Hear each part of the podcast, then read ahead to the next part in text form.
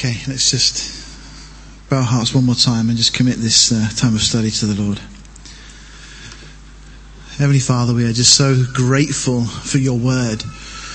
The Lord, you've not left us without a map, without directions to navigate through this life. But Father, you've given us your word, and Lord, you've given us your Holy Spirit to help us to understand your word, to rightly divide the word of truth. And as we study this great, wonderful gospel this morning, the gospel of Luke, Lord, just help us to see the things that you would have for us right now today, the things that we need to uh, take on board, Lord, the challenges to the way we currently live. Lord, the encouragement to help us to walk and live a godly life. And Father, the comfort that comes from knowing Jesus our Saviour. Lord, just speak to us now through these pages, I pray. Lord, stir our hearts in Jesus' name. Amen. The Gospel of Luke, a long time one of my favourite Gospels. There's something easy to read about Luke's account. Um, all of the Gospels are great in their own way, of course, but there's something just very um, familiar uh, almost about Luke and the way that he writes. We've looked in previous weeks about this incredible design we see through the Gospels, and whereas Matthew is presenting Jesus as the King, the Messiah, Mark seemingly writing uh, to a, a, more of a, a Roman audience, presenting Jesus as a servant. Luke seemingly presenting this gospel more to the Greeks. Um, and it's the pre- presentation of Jesus as the Son of Man, the perfect God man, perfect God and yet perfect man at the same time. And so we see this incredible um, unity through the gospel accounts. It's not, in a sense, just four gospels. We've got four presentations of Jesus Christ. Well, as we go through, we see that uh, Luke, according to history, or certainly according to tradition, was born in Antioch. Um, there's a couple of different Antiochs, uh, but this is the one currently sat in uh, modern day Syria. Um, he was a medical doctor by profession. Paul in Colossians 4:14 refers to him as the beloved physician. Becomes a very close companion of Paul. Apparently, he was a, a freed slave. Now, possibly he's writing this account for his former master. We'll look at the, the introduction in just a moment. Uh, some have also suggested that this account and also the book of Acts, which is like Luke volume 2 in a sense, were actually to be Paul's trial documents for his visit to Rome. You remember that Paul appealed to Caesar. Um, now, any application to Caesar to hear your case would need to be accompanied with a document stating the situation. So some scholars believe, and there's, there's some good uh, evidence to suggest this may be the case, um, that Paul uh, used, or Luke wrote his Gospels to accompany Paul on that uh, journey and to present to Caesar and so on. Certainly it's interesting that Romans are always portrayed in a positive light, which is one of the uh, suggestions that that's the case. Luke interestingly enough, penned more of the New Testament than any other writer, including Paul. Uh, Luke actually wrote uh, just over 50,000 words. If you add up all the words that Paul wrote, it's about 43,000. Um, if you believe that Paul wrote the book of Hebrews, then it would actually take Paul's tally to slightly more than Luke's um, by just a hundred or a couple hundred or so. Um, but um, as it stands, as we have the record, that which we know for sure, uh, at this time, Luke uh, is the, the one who penned more of the New Testament, which is interesting for a number of reasons, and not least because of something that we read in the book of Romans. In Romans chapter 1, verses 1 and 2, we read, What advantage then has the Jew? Or what profit is there of circumcision? And Paul answers the question that he rhetorically asks and says, Much in every way, chiefly because that unto them were committed the oracles of God. So Paul is saying to the Jews was given the task, the privilege of recording and revealing God's word to us, the oracles of God. Now, why am I highlighting this? Well, because there is a controversy.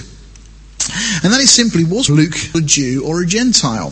The consensus among most scholars today, if you look at most commentaries, they will tell you that Luke was a Gentile. And they give some reasons for that. In Colossians 4.14, where Paul calls him there the beloved physician. There's various individuals mentioned. There's three individuals mentioned that we're told specifically are of the circumcision. Clearly they're Jews. But then there's another group that are mentioned, and some of those seem to be Gentiles. So most commentators from that verse alone conclude, well, therefore Luke must have been a Gentile. Also, they say that as he was born in Antioch, he would have been of Greek parents and so on, so again, not Jewish. That's again tentative. There's no real evidence for that. Um, they also say that because his profession was that of a doctor, it was typically a Greek role. Therefore, another uh, reason to believe this. And his name, Luke, also typically would have been a Greek name, certainly not a Jewish name. Now, that's what's put forward, and really that's about the best of the uh, the argument presented as to why people believe that Luke was a Gentile. However, if you do a diligent study on that verse in uh, Colossians 4:14, it doesn't indicate his nationality at all. In fact, the the three that it mentions are of, who are of the circumcision. It was just highlighting uh, into to the Colossian believers, the individuals, the Jewish individuals who they didn't know. But Luke they would have known. So there was no need to mention Luke in that particular uh, section. And interestingly enough, when you look at the, the whole thing, there's no suggestion that it's implying that Luke was or wasn't a Jew or a Gentile. As regards to the uh, the Antiochian being Greek parents, it's just tradition. There's no biblical support. Now we know that many of the Jews were dispersed and ended up living amongst the Greeks. Where does Paul live? Paul of Tarsus. Okay, so it's not unfamiliar to have Jews living around the, the Mediterranean area. The whole idea that the profession was uh, Greek really is nonsense. Jesus speaks of physicians in Israel. So that, that, that, again, that falls down. And the suggestion that his name was Greek, well, Paul, his real name was Saul. And yet he changes his name and adopts a Greek name. Apollos is a very Greek name, and yet he we know is a Jew. Alexander also a very Greek name, but he was a Jew. So really the whole argument about the name thing falls down. Um, interestingly enough, we find a number of these individuals seem to have two names, like Paul having Saul and Paul. They would have their Jewish name and then they'd have their Greek name. Luke may well be just in the same situation as that. And uh, another interesting fact is that Luke accompanies Paul to Jerusalem and seemingly enters the temple without any hindrance. Now, if he was a Gentile, that wouldn't have been possible. There'd have been a, a furor. There is a bit of a, a furor kicked up about another individual. We'll look at that as we go through the New Testament some other time. But none of the, the, Jews have any problem with Luke, seemingly understanding and knowing that he was a Jew himself. just to read you a quote from uh, Floyd Nolen Jones. Uh, he says, It must be concluded that Luke was a Hebrew. The notion that he was a Gentile is based on little more than tradition. The biblical account strongly evinces his Jewishness. And we must always hold to the scriptures over tradition, where the two conflict. The infallible Word of God is the source and fountain for all real wisdom and scholarship. He also says, Were Luke indeed non Jewish, the Lord not only failed to honor his testimony in Romans 3, he also entrusted more of the New Testament revelation into the hands of a Gentile than those of his chosen people. As we've seen from that verse in Romans, God clearly says that it was given to the Jews to give us the oracles of God. So, on that basis alone, you would have to conclude that Luke is a, a Jew and not a Gentile. And certainly the other evidence would seem to, to point that way as well. So just share that with you because you're going to find most commentaries will tell you that Luke was actually a Gentile. And one of the reasons I'll suggest this again is because Luke presenting what seemingly is a, um, uh, an account of Jesus' life, looking again at Jesus being the perfect man, the Son of Man, and it almost seems to be presented to a Gentile audience. But of course, it's not really a surprise because Luke would have grown up in that, that kind of Hellenistic culture, a very, a very uh, Greek culture. But that doesn't mean he wasn't a Jew. Many Jews were growing up in that culture at that time. So, I'll just share that with you just to, to help you if you kind of come across that in your study. Well, in regard to the historicity of Luke's accounts, it has been so attacked by the critics over the years. Um, one of those critics was a man by the name of Sir William Ramsay. Now, he's actually considered one of the, the world's greatest historians. He was a biblical skeptic around about the 18th century in England. And this was at the time that in Germany we had this wave of higher critics um, that were kind of trying to redefine everything. They were telling us that the Torah wasn't written by Moses. We had various authors and various other portions of scripture were written at a much later date, and all these ideas were being presented. Well, Ramsay accepted those ideas and he believed that, that Luke's writings were a, a, later document and there was no real substance to them from a historical point of view. But as he started studying, he realized that Luke mentions a number of geographical locations. So he decided to start to look into it and after a diligent archaeological investigation, William Ramsay did a complete U-turn. Not only did he start to trust Luke's writings, he actually became a Christian on the back of the writings of Luke and that which he found for himself firsthand that just as the Bible has said, so it was when they went and looked in the various archaeological places they were to investigate. And again, he became a Christian and also therefore an apologist. He said his, the rest of his life really to defending and, and proving that which the Bible says to be true. A couple of quotes from uh, William Ramsay. He says, Luke is an historian of the first rank. Not merely are his statements of fact trustworthy, this author should be placed along with the very greatest of historians. That's quite some statement.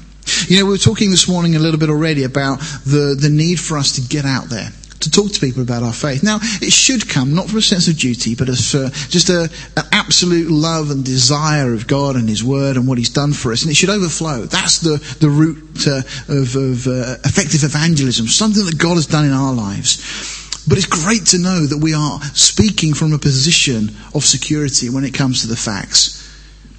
When we look at one of other quotes, he says, Luke's history is unsurpassed in respect of its trustworthiness. I love that. Again, when we talk to people about the gospel of Jesus Christ, we are presenting facts that have been verified, that have been established, and we can bank on.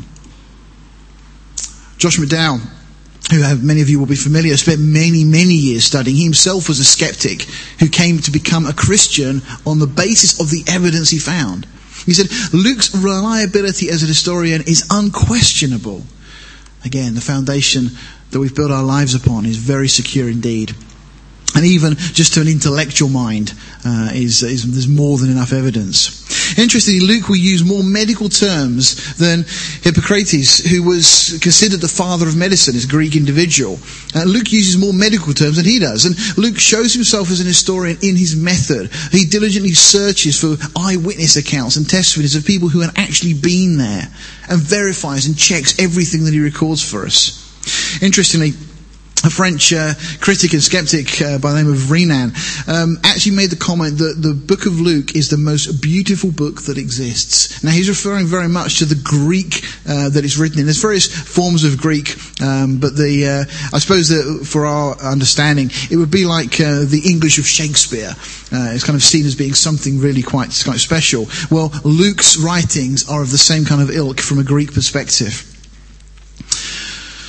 Interestingly, Luke records a number of events that we don't find elsewhere. There's over 20 miracles recorded, but six of them are unique to Luke's gospel. There's 23 parables, 18 of those are unique. Um, and there's other things that we find. The nativity is really given to us in detail in Luke's account. Matthew focuses on the Magi, of course, because of the kingly aspect. We've seen already. But Luke gives us things that none of the others do. Only Luke recounts the birth announcements of Gabriel to Zechariah and to Mary, for example. The Good Samaritan, something we're very familiar with, the, uh, the account that Jesus uh, gives. The rich man and Lazarus, we'll look at that briefly this morning. The prodigal son, and Palm Sunday itself and the details surrounding that. Luke gives us great clarity on that.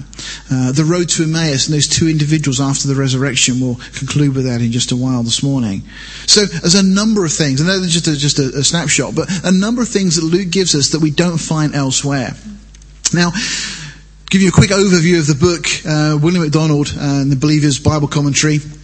He gives a, a, kind of useful breakdown. Really, the, the, the, book opens with this introduction, Luke's reasons for writing, and then we get the introduction of the Son of Man and also John the Baptist, his forerunner, the one who had come, who had come to announce him. From chapter 3, we get the preparation for ministry, and then halfway through chapter 4 onwards, really it's the power of the Son of Man that we see. Then going on to the purpose of the Son of Man, the ministry of the Son of Man, and then the opposition that comes from the establishment, particularly the religious, religious leaders to the Son of Man.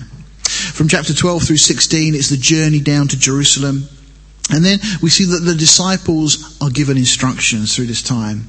And then the Son of Man in Jerusalem, uh, the Son of Man's passion and death, and then finally the Son of Man's triumph and ascension. So that's one breakdown that will be there in the notes for those who want to go through. Missler gives a slightly easier, simpler breakdown. First three chapters, the incarnation, God becoming flesh, uh, the announcements of the birth, uh, um, the uh, Mary and uh, uh, John the Baptist's mother Elizabeth as well, and those two births. And then the Galilean ministry from chapter 4 through 9. Uh, we see the various teachings and miracles, and that's when the 12 are sent out.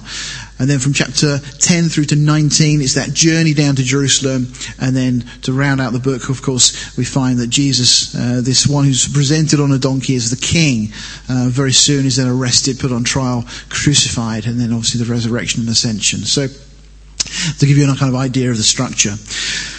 Okay, let's just jump in and have a look at some of the text itself. Let's, first verse of uh, the Gospel of Luke. For as much as many have taken in hand to set forth in order a declaration of those things which are most surely believed among us. So that's Luke's uh, basis to start with. He wants to form a, uh, a, record here of things that have been set forth to check to make sure that these things are so, to put in order, and these things that are believed among them. They know them to be true.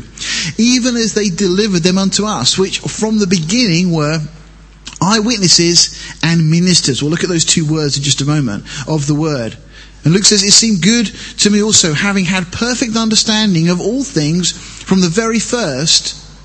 Now that's another interesting suggestion because Luke's saying he has understanding from the very first. It almost suggests that Luke, again, as a Jew, would have been privy to all of these things, may well have even been a disciple that would have seen some of these things firsthand. Understanding of all things from the very first to write unto thee in order, most excellent Theophilus. The name simply means lover of God, but this seems to be an individual, possibly Luke's former master, or possibly some Roman official to whom Luke uh, is writing on behalf of Paul, as we mentioned. That you might know the certainty of those things wherein thou hast been instructed. So Luke is writing this account so that we are in no doubt that these things actually happened, they really took place as has been recorded and passed down. Now, those two words, eyewitnesses and ministers, well, it's referencing, of course, the sources that Luke has drawn this information from. The word eyewitnesses, it's um, autoptai, uh, is the, the, first word, uh, which is where we get our word autopsy from. And really, it's one who has seen with their own eyes. In a sense, being able to, to dissect and actually see something for yourself the other word there, the ministers, um, uh, huperetes, uh, uh, this word, uh, Greek word, which in the Greek just means an under oarsman. So if you think of somebody rowing a boat, know, it's somebody who has part in that. It's used in a medical sense as an intern or a student. Okay, that's how the, this is, is uh, suggested. So what we're seeing here, the people that Luke has drawn this from are people who have seen with their own eyes they were students that sat at the feet of Christ. They heard these things firsthand. And these are the people that Luke says he went to to record this information for us. Mary, of course, would have been one of the key sources, and many think that the Gospel of Luke is very much Mary's account in many respects. The Apostles, of course, Matthew and Mark, the Gospels we've already looked at, would have already been written by this time. Uh, Acts 21 tells us that Luke met Philip personally, so he'd have been able to draw from his experience. In Luke 8 verse 3, we read that Luke met Joanna, who was the wife of a man called Chuza, who was the steward of Herod's house. Now again, he would have had access to information that maybe some of the others wouldn't. So Luke then gets is privy to that information as well. He was an eyewitness of many of the things that were recorded afterward. Luke also would have had access to the Apostle John. So this is the, the basis. And of course, Luke travels with Paul for a number of these, these journeys, missionary journeys. And Paul himself would have been an eyewitness, of course, of some of these events. Paul may well have been at the trial of Jesus. Paul was a member of the Sanhedrin, so may well have been there on that evening when Jesus was being tried. Certainly, it's not long afterwards that Paul, as just a young man, is setting about trying to destroy this fledgling church. So, this is the, the sources that Luke draws from to give us this very uh, accurate historical record. Okay, let's look at some of the, the key things then uh, as we go through. I'm just going to do it slightly differently this morning. Just want to just pull out some of the, the highlights from the, the Gospel of Luke. The first thing is the Nativity. Now, we're familiar with the Nativity, but as I've uh, presented before, and some of you may have uh, sat through a session we've done on this, looking at the other Christmas story. You know, everybody's familiar with the Christmas story. We get to Christmas time and all the shops are playing all the Christmas carols and so on. But this is the other one. This is the one that is not told. Let's just look at the text. So we start in Luke chapter 1, picking up verse 26. In the sixth month, the angel Gabriel was sent from God unto a city of Galilee named Nazareth to a virgin espoused to a man whose name was Joseph of the house of David. And the virgin's name was Mary. And the angel came in unto her and said, Hail, thou art highly favoured. The Lord is with thee. Blessed art thou among women. And when she saw him, she was troubled at his saying, and cast in her mind what manner of salutation this should be. And the angel said unto her, Fear not, Mary, for thou hast found favour with God. And behold, thou shalt conceive in thy womb just as a, a little aside here, that's not where conception usually takes place. Conception usually takes place in the fallopian tube, not in the womb. Now, I think that's not a mistake. I don't think that's just a, a, a generic term that's used. I think there's something that's uh, very interesting that can be maybe for a later time of study, because the conception for, for Mary was something very different from the conception of a normal child, because Jesus, of course, was of the Holy Spirit of God, of God Himself. So, again, I shall conceive in thy womb and bring forth a son and shall call his name Jesus, Yeshua. And he shall be great, he shall be called the Son of the Highest, and the Lord your God shall give unto him the throne of his father David. And he shall reign over the house of Jacob forever, and his kingdom, of his kingdom there shall be no end. Now, this is the bit that's so politically incorrect. This is the bit that most churches in this country will deny. That this announcement that's been given to Mary by an angel that God has sent, this angel is saying that Jesus will sit on the throne of David. That's a political throne. That's a national throne. And he shall reign over the house of Jacob forever. Again, the throne of David is a nationalistic Jewish throne. Jesus never sat on that throne in his ministry when he came the first time. So it demands the re-establishment of the royal throne of David. It means a Jewish king, a Jewish temple on the Temple Mount. All of these things have to be in place for this to happen. Now that has profound implications to what is going on in the world and why things are going on in the world as they are today. Interestingly, the verse is often quoted at Christmas time from Micah chapter 5. Verse 2 But thou, Bethlehem Ephrathah, though thou be little among the thousands of Judah, yet out of thee shall uh, he come forth unto me that is to be ruler in Israel, whose goings forth have been from of old, from everlasting. Many in the church today would love you to scrub that verse from the Bible because they don't want us to think that Jesus is going to be the ruler in Israel. Or they'll try and reinterpret this and say, oh, but that now means the church. No, it doesn't. Because it's very clear that the one who's going to come, who'd be born in Bethlehem, will be ruler in Israel. There's no other way you can interpret or understand that. Let's carry on with the text. Mary said, My soul does magnify the Lord, and my spirit has rejoiced in God, my Saviour. Interesting that Mary needed a Saviour. That means that Mary was a sinner. She needed a Saviour. For he has regarded the lower state of his handmaiden. For behold, from henceforth all generations shall call me blessed. For he that is mighty has done to me great things in his holy name.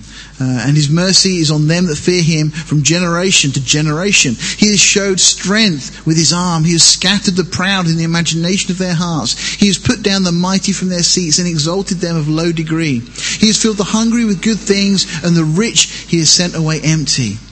And he has holpen or helped his servant Israel in remembrance of his mercy.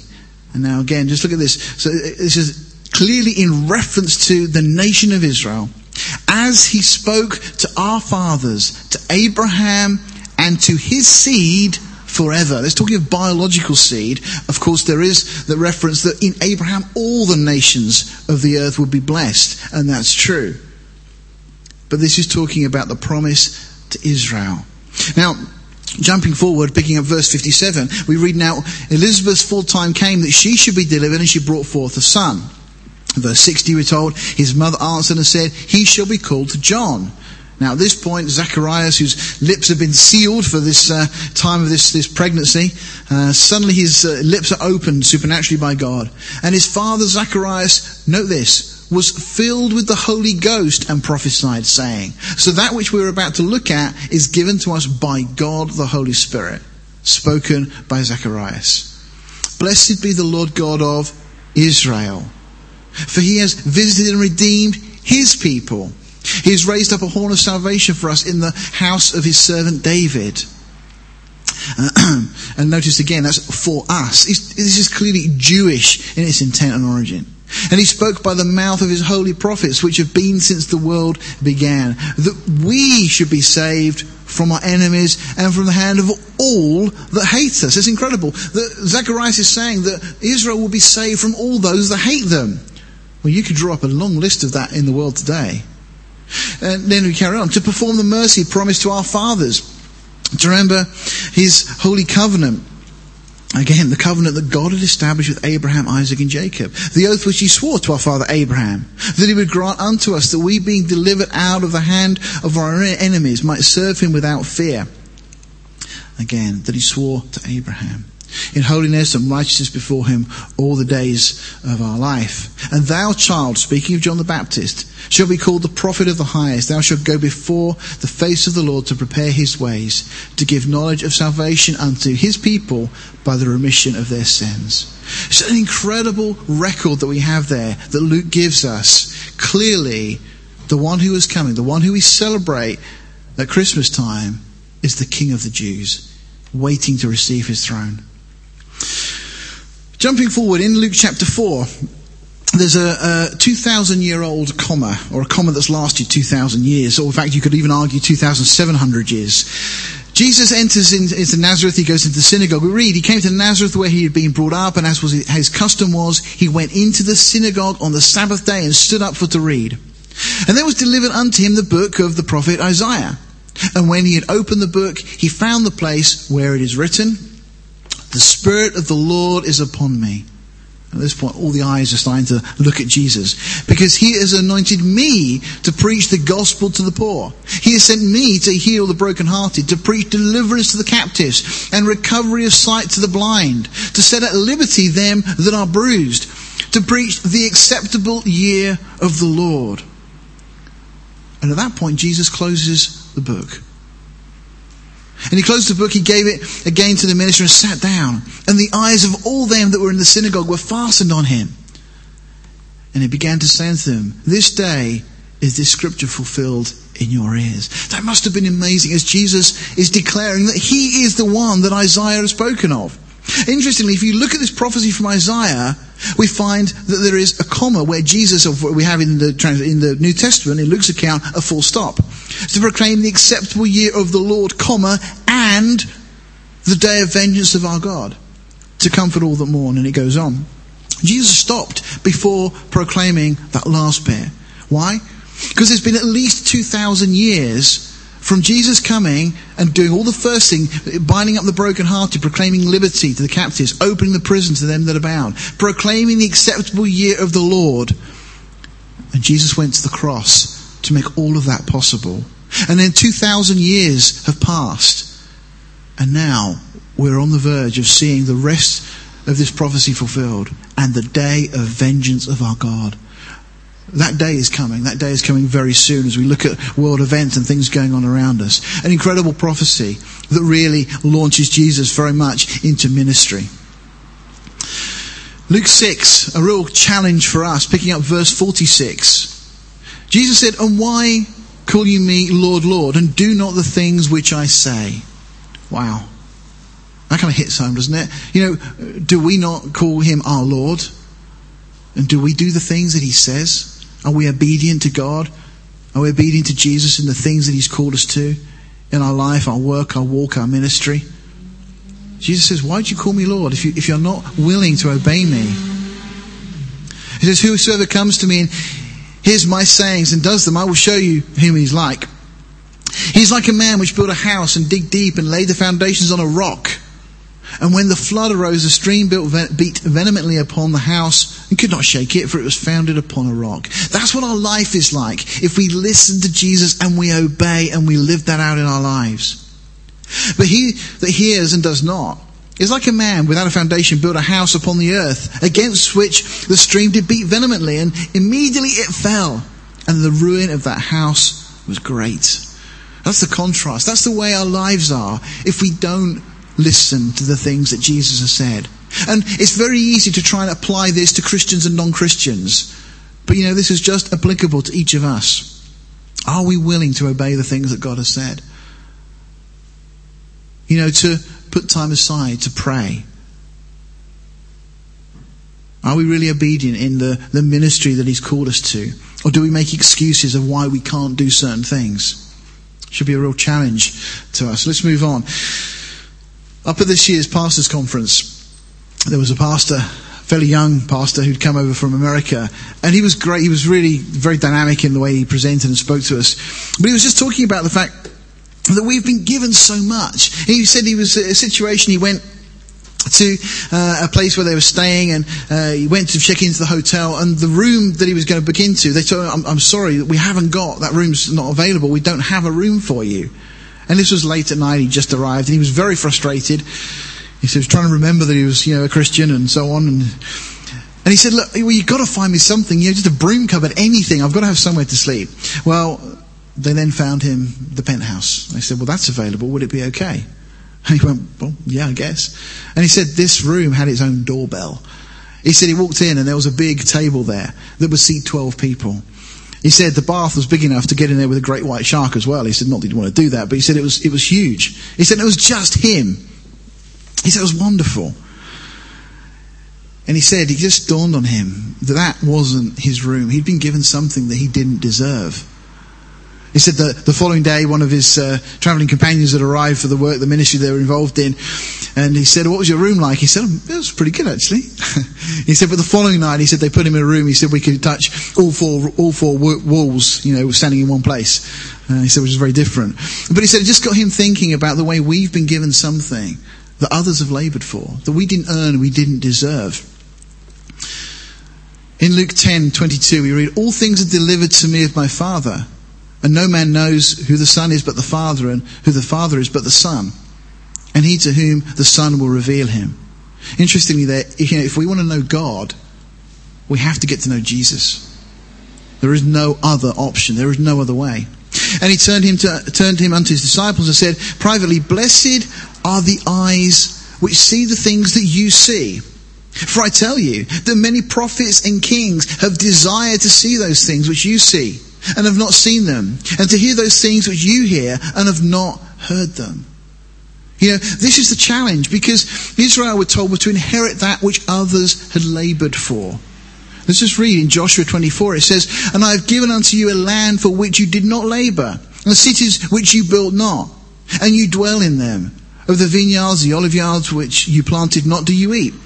Now therefore fear the Lord and serve him in sincerity and in truth and put away the gods which your father served on the other side of the flood, speaking of the Jordan, and in Egypt and serve you the Lord. You know, we've got prophets and servants of God throughout the Old Testament who deserved to have arguably what we have. You know, they longed to see what we see, to know what we know. You know, you think of the, the likes of some of those prophets that we're reading of as we are going through the minor prophets of Amos, Obadiah. You know, some of these individuals, Hosea, so faithful in their ministry. Habakkuk, you know, comes onto the scene, stirs up a nation, changes everything. Just obedient to God.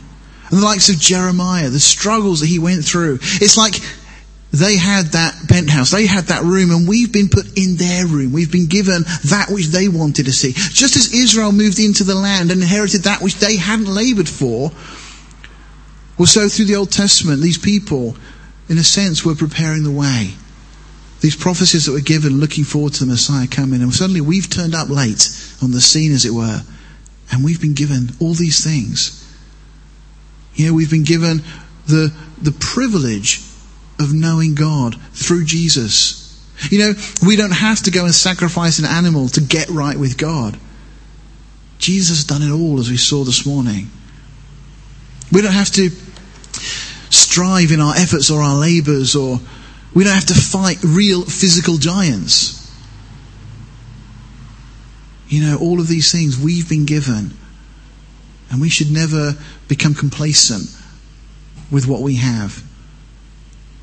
You know, there was a high priest who once a year, as we said earlier, could go into the Holy of Holies. You and I can do that anytime we choose, anywhere we choose. I mean, just imagine what it was like. Even Zacharias, who we were talking about, John the Baptist dad, you know, he got to his opportunity to go into the holy place. How must he have felt? That was something that probably he'd look forward to as a young man, as a Levite growing up, thinking of the day that he'd be able to go into the holy place. Well, you and I can do that any time we want. It's amazing what we've been given. Luke chapter 10, verses 30 through 37 and so on. We get the account of the Good Samaritan, but prefacing that, we have this little bit of scripture. Picking up verse 25. Behold, a certain lawyer stood up and tempted him, saying, Master, what shall I do to inherit eternal life? Interesting, isn't it? He said unto him, What is written in the law? How readest thou? And he answered him, said, Thou shalt love the Lord thy God with all thy heart, with all thy soul, with all thy strength, with all thy mind, and thy neighbour as thyself. You can almost imagine a, or see there a kind of a, a touch of pride that he knew that particular scripture. It was the right scripture to quote at that particular moment. he said unto him, Jesus said unto him, Thou hast answered right, this do, and thou shalt live. But he, willing to justify himself, said unto Jesus, oh, Who's my neighbour? You know, just, just like, I've been doing everything I should have been doing, so I'm surely there, aren't I? And Jesus says, Well, okay. We can also get the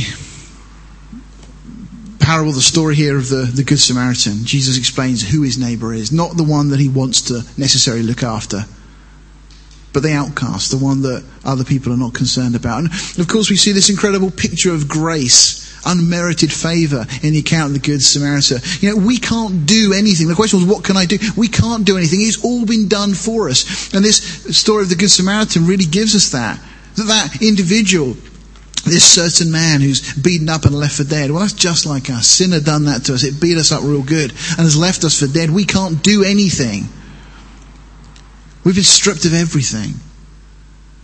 And of course, Jesus comes and pays the bill. He pays the whole account. As the, the Good Samaritan says, you know, he put it all on my account.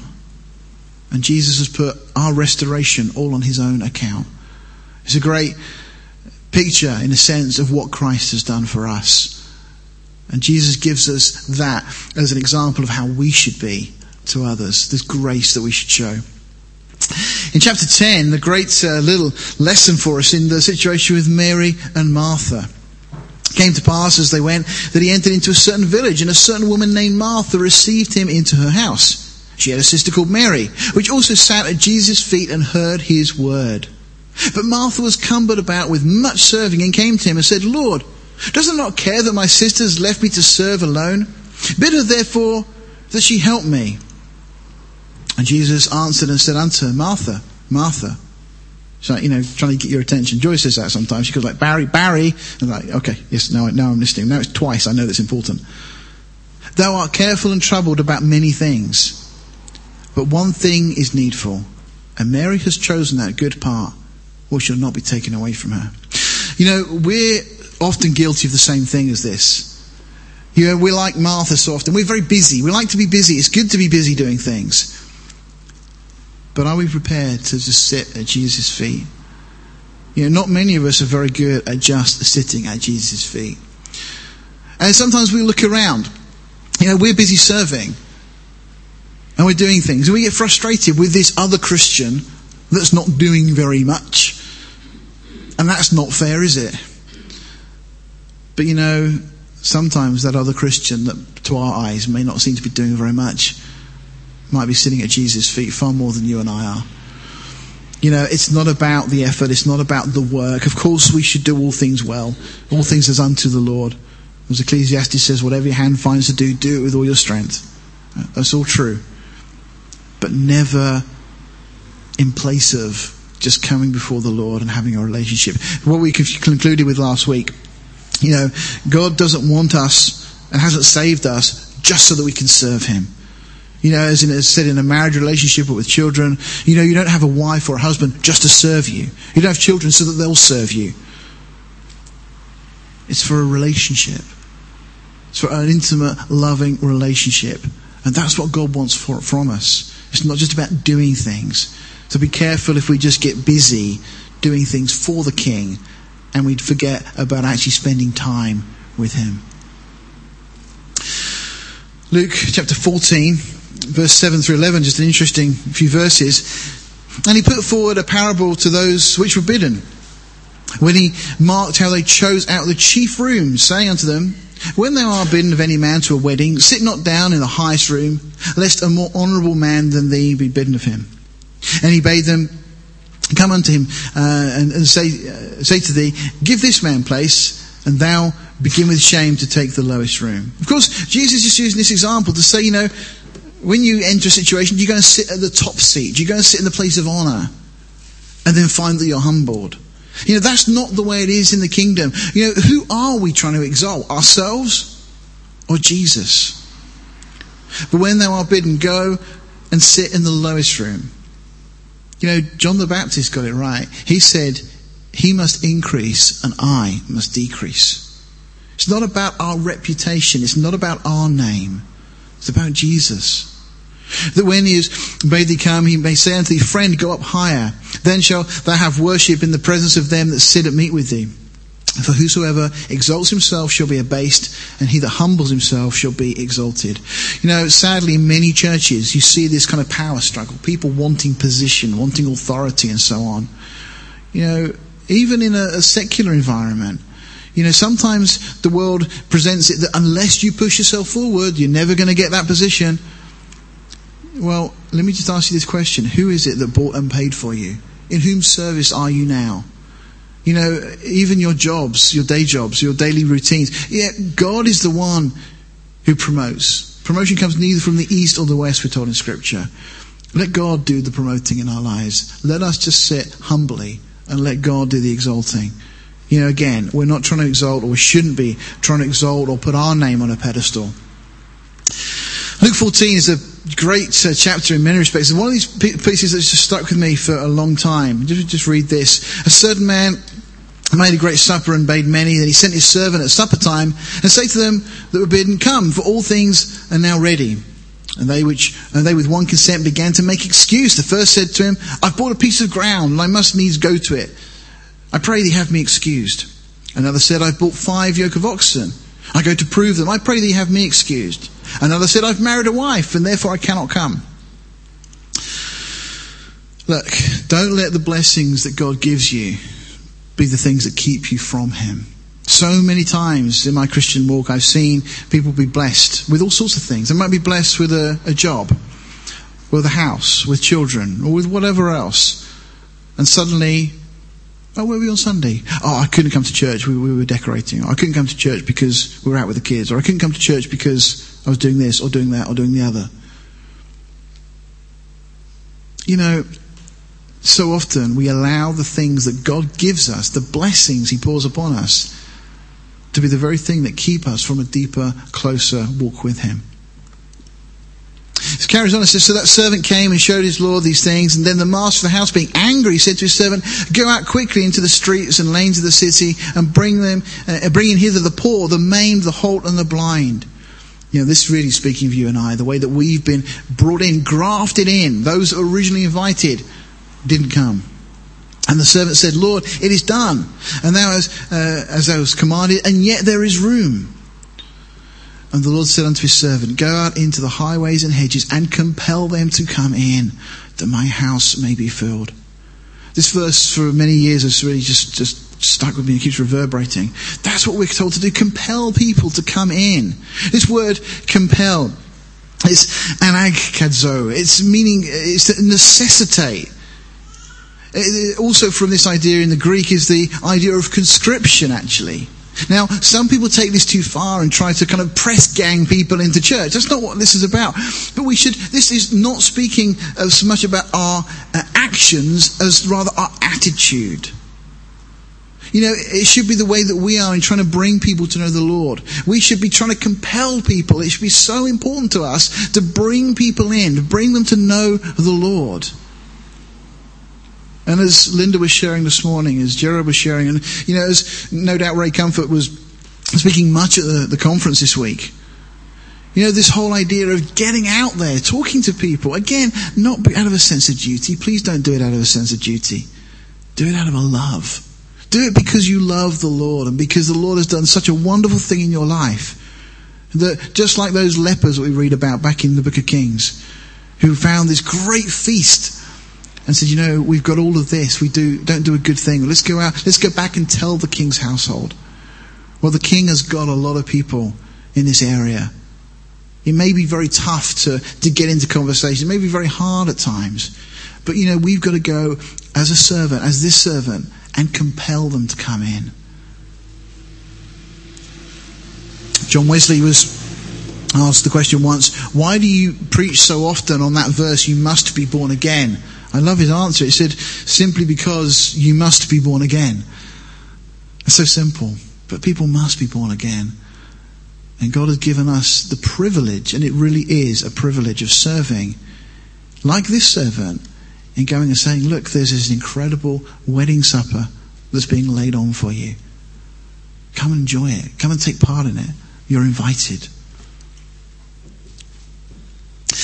Well, we have the account of the prodigal son. I'm not going to go through all of this, but just some highlights for you, some key lessons out of this one. The father didn't prevent the son uh, having at the world. This is interesting because he could have said, no, you're not going. I'm not going to give you your share of the inheritance. No, the son wanted to go and play in the world.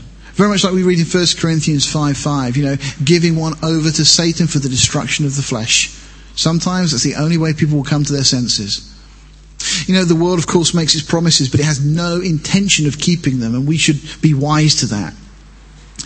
But it takes just a moment to repent and return. This is the beauty of, of God's grace. That that moment we repent, we have a Saviour that is willing to listen and to open his arms. And of course, the other thing we see, it's possible to lose your inheritance because this individual did. He lost his inheritance, but he never lost his sonship. He didn't cease becoming a son of his father, but he did lose the inheritance. And there's a much bigger study we could do on this sometime. But just think of the other brother for a second. You know, goes to his dad, why have you thrown this party? You know, I've been with you all the time. And, you know, he'd lost sight that all that was there was his. You know, we should never lose sight of the blessings that come from obedience because they're overwhelming. You know, this older son would never have wanted to go through the, the trauma that this younger son did through his stupidity. He had so many blessings surrounding him, and he lost sight of those things. We can do the same if we're not careful. Well, there's a great parable given. I say parable. Uh, many commentators feel this is actually not so much a parable, but rather an event, because Jesus doesn't give names typically in parables. Um, in here we have this rich man and Lazarus, and it's a great lesson for us in the fact that there is this great divide once we pass from this life. And of course, the, the rich man cries out in his torment. And he's wanting, first of all, Lazarus to get some water. He has no tongue, he's, there's no physical body anymore. And yet that thirst is still there. Well, the conclusion of, of this is that he's told that even if one were to rise from the dead, people wouldn't believe. And of course, we see that. Jesus did rise from the dead, and people still refuse and choose not to believe. Jumping forward to the triumphal entry.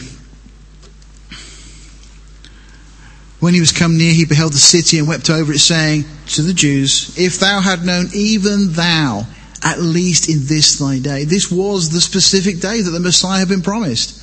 But then we're told that the things that would belong to thy peace, but now they are hid from thine eyes. And Jesus, as a result of this, pronounces national blindness on the nation and warns them of what's going to happen in 70 AD. They didn't know this at the time, but it would soon come to pass. For the day shall come upon thee that thine enemy shall cast a trench about thee, encompass thee round, and keep thee in on every side.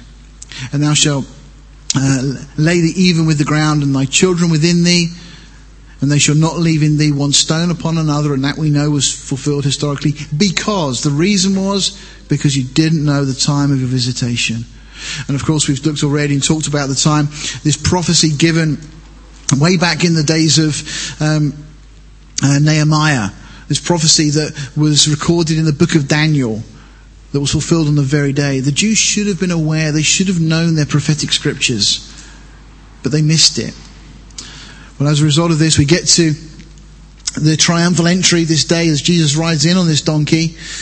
We get to the Tuesday of that week and we get the Olivet Discourse. Now, it's interesting, and just to highlight this for you quickly, because in Matthew 24, Jesus announces the signs of the end of the age from a Jewish perspective. We saw that when we were going through Matthew 24.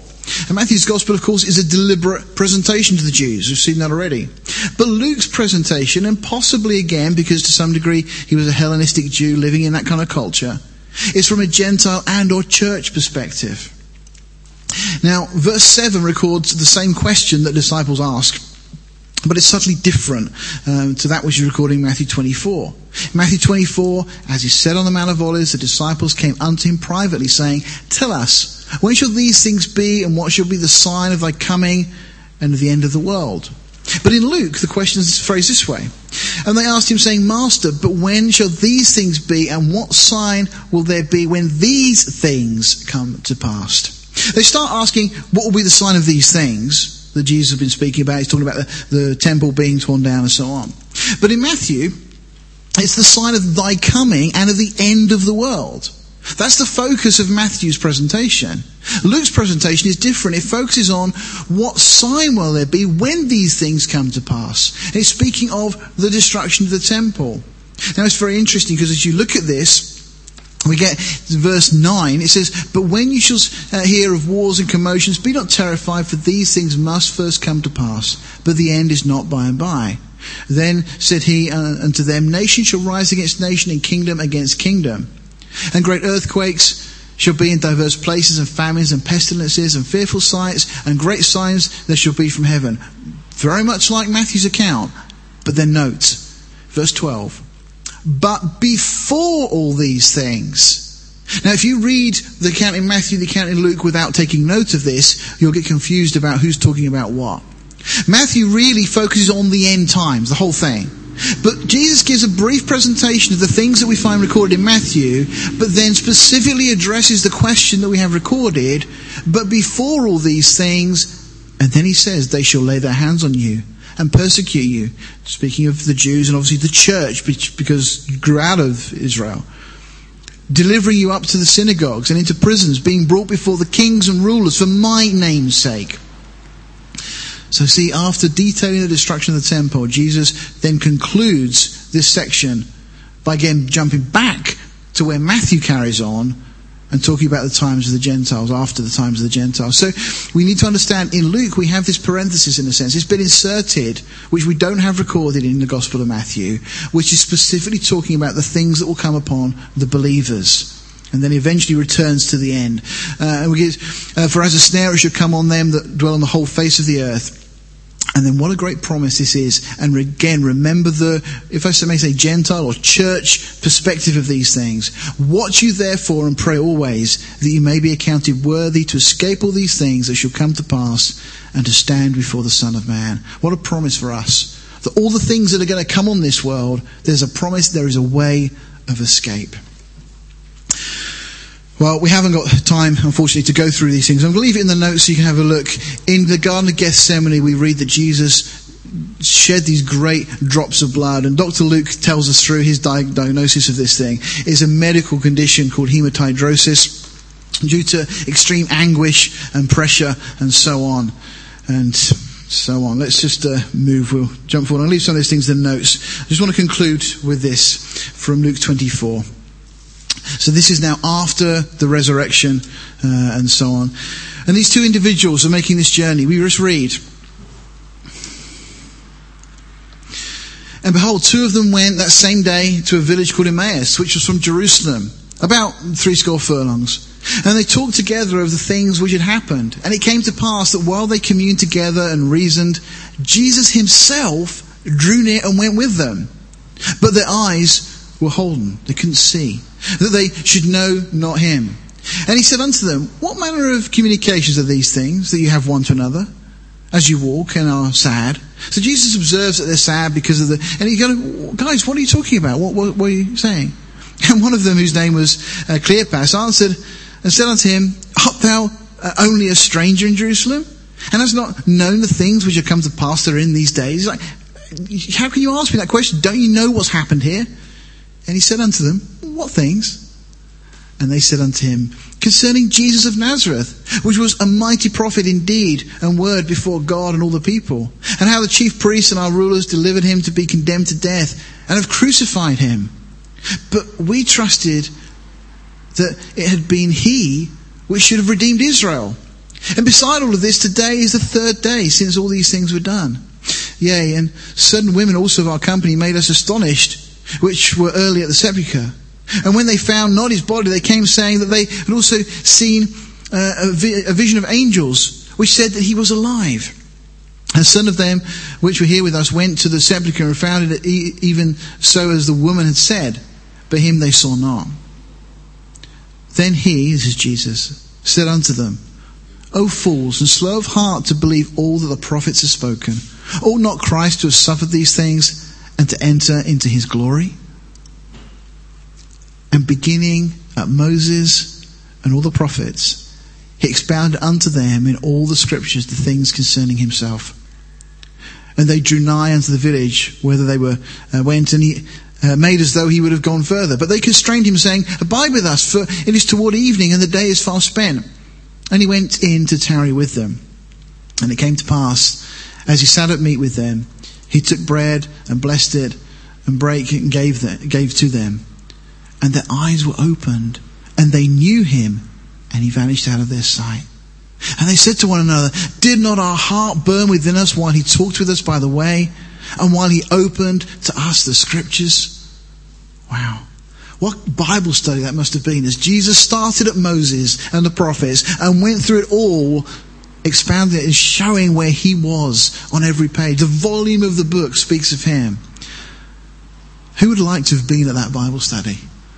That must have been incredible. But you know what? You and I have the same privilege as that. Because God has given us His Holy Spirit to dwell within us, to bring to our understanding the things that are written. We can do a Bible study with the Lord anytime we want. You know, it comes back to what I was saying about the privilege we have in the church in this, these days in which we live, in this, this era, this dispensation. You know, it must have been amazing for those individuals as they suddenly realized that they've been listening to Jesus teach them. But right now, you and I can come before His Word humbly and He will teach us. Every one of us. And I encourage you to spend more time in God's Word. This week, try and spend more time in God's Word than you did last week. However much time that was last week, this week, try and spend a bit more. Just before the Lord, just allowing Him to teach you. You know, the Lord loves to teach us. And as we do that, I guarantee you that our hearts will burn just as theirs did. Next week, we'll pick up and study John's Gospel, looking at the presentation of Jesus as the Son of God. Let's bow our hearts. Father, we thank you for your word. And Father, as we read your word, Lord, our hearts do burn within us. Because, Lord, we're challenged by the things that you tell us. Lord, we're challenged that maybe we do spend time where we're just so busy doing things and serving rather than forgetting to love you and to get on our knees before you, just to sit at your feet. Father, sometimes we do forget the blessings that surround us. Father, sometimes we are not mindful of the privilege we have Lord, this room in which we now dwell within the church. Lord, having the revelation of your word just given to us in its entirety. Lord, being able to come at any time boldly before the throne of grace. Father, we thank you for these things. And Jesus, thank you that you were the perfect man, that you showed us a way of living, and that you've given us now your Holy Spirit to enable us to live the same way. Father, we thank you for these things. Lord, impress them upon our hearts that we may grow further in knowledge and grace. We ask in Jesus' name. Amen.